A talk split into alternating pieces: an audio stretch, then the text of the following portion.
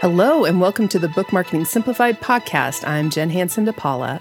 If you're an author who has a really tight budget or maybe even no budget at all, and you're wondering if you need to invest in ads to help market your book, and if you've ever questioned if that is something that you need to focus on, then I am so glad that you're here because today we are going to be talking about ads for authors.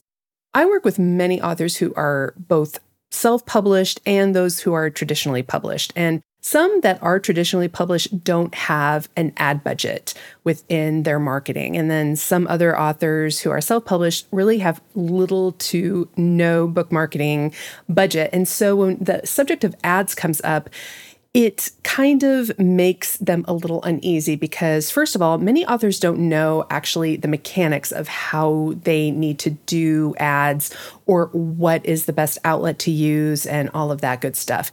And they don't know if they're going to work. Are ads even a viable marketing tool that's going to actually bring in additional sales? The way that I have always used and approached ads is that they are a great accentuation piece.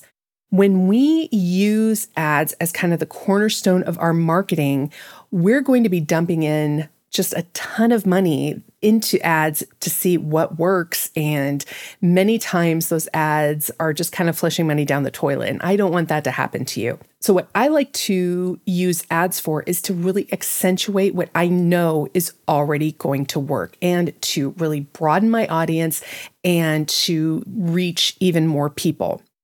Now, many times the book launch is where most of the questions around ads come. And many times authors are completely overwhelmed. They are really frantically trying to get everything lined up and ready to go for their book launch. And they don't necessarily have time to learn how to run ads or they don't have time to actually pour into testing if it's going to work and they're just kind of frantic in this very stressful time period. When it comes to using ads, especially around your launch, and if you are a new author who's never run ads before, I would encourage you to put a pin in it. I would encourage you to wait maybe a few months in order to actually run ads. With your book launch, focus on really selling to people that you're already connected to and that already know you. So, this could be your newsletter list, this could be friends and family, this could be your social media connections. It's really about focusing on the people who you already have their attention and really leaning into that into the launch because that is going to get the ball rolling and it's going to help you get some reviews and get some feedback. When we basically have an ad that just has our book cover up and says buy now and we're a brand new author, that is not going to be an effective ad. When we have launched our book and we've gotten some feedback and some reviews, they are going to provide some keywords and phrases that your audience is actually going to respond to so that you will be able to use those keywords and phrases in your ads to make you hook and connect with those readers. When we get a little bit of feedback and when we lean into that feedback and the keywords that we've gotten from readers, it is going to not only make you reach the right people, but it's going to make your ads so much more effective. So once you have those reviews coming in and you get that feedback, maybe it might be a month or two later, then you're going to have the ammunition that you can use to actually plug into your ads. And it's going to give you some time, especially if ads are new to you, to actually learn how to use ads. Another thing that this is going to provide is it's going to show you where you should spend your money on ads. So, for example, if you have been questioning if you should use Instagram ads. And if you haven't gotten a lot of response from Instagram, or if you've discovered that your ideal reader really doesn't hang out on Instagram, obviously you don't really want to put a ton of money into those Instagram ads. Maybe it would be to use Amazon ads or some other outlet.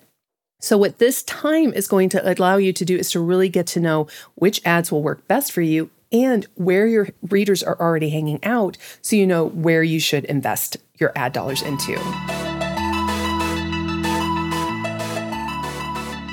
And then my second tip that I want to focus on is to not necessarily use ads to promote your book. Now, hear me out on this. What I would really encourage you to do is to use ads towards your free newsletter incentive. I have talked about the importance of newsletters and how to actually use an incentive. It's a free download or free sample chapters. Maybe it's a free novella. Maybe it's some free videos or something that you provide that readers will get for free when they sign up for your newsletter list. Obviously, who doesn't want something for free? When you can actually get them on your newsletter list, you're able to nurture and grow and deepen those connections. So when you do sell to them, they are going to know, oh, I love this person's writing, or the information that they provided is fantastic. Absolutely, I want to buy their book. So when you have an ad, it's really kind of a one shot deal. But when you have them on your newsletter, you're able to really nurture and build and strengthen those relationships. So when you do go in to sell, they are going to be more primed and ready to go. They're going to be warmed up. So instead of using money on just kind of blasting out and asking people to buy your book, you can use your ad dollars to promote your free incentive so you're able to give them something for free to experience your writing and the information and the stories that you offer.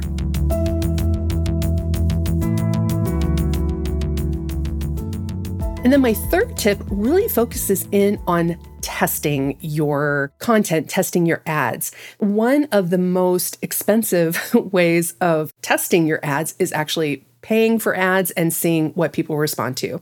So, what I would encourage you to do, especially if you have a very, very limited budget, is to actually test these ads as social media posts. So, if you aren't sure if the keywords that you have chosen or if the phrases or the actual presentation of the ads, if you aren't sure if that's going to work, use that as a social media post. See what response you get see what people comment on or even ask for some feedback.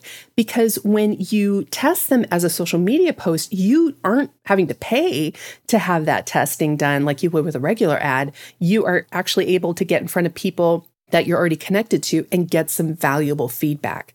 So, using your ads as a test post is a really great way to really test the waters, see what works and what doesn't work.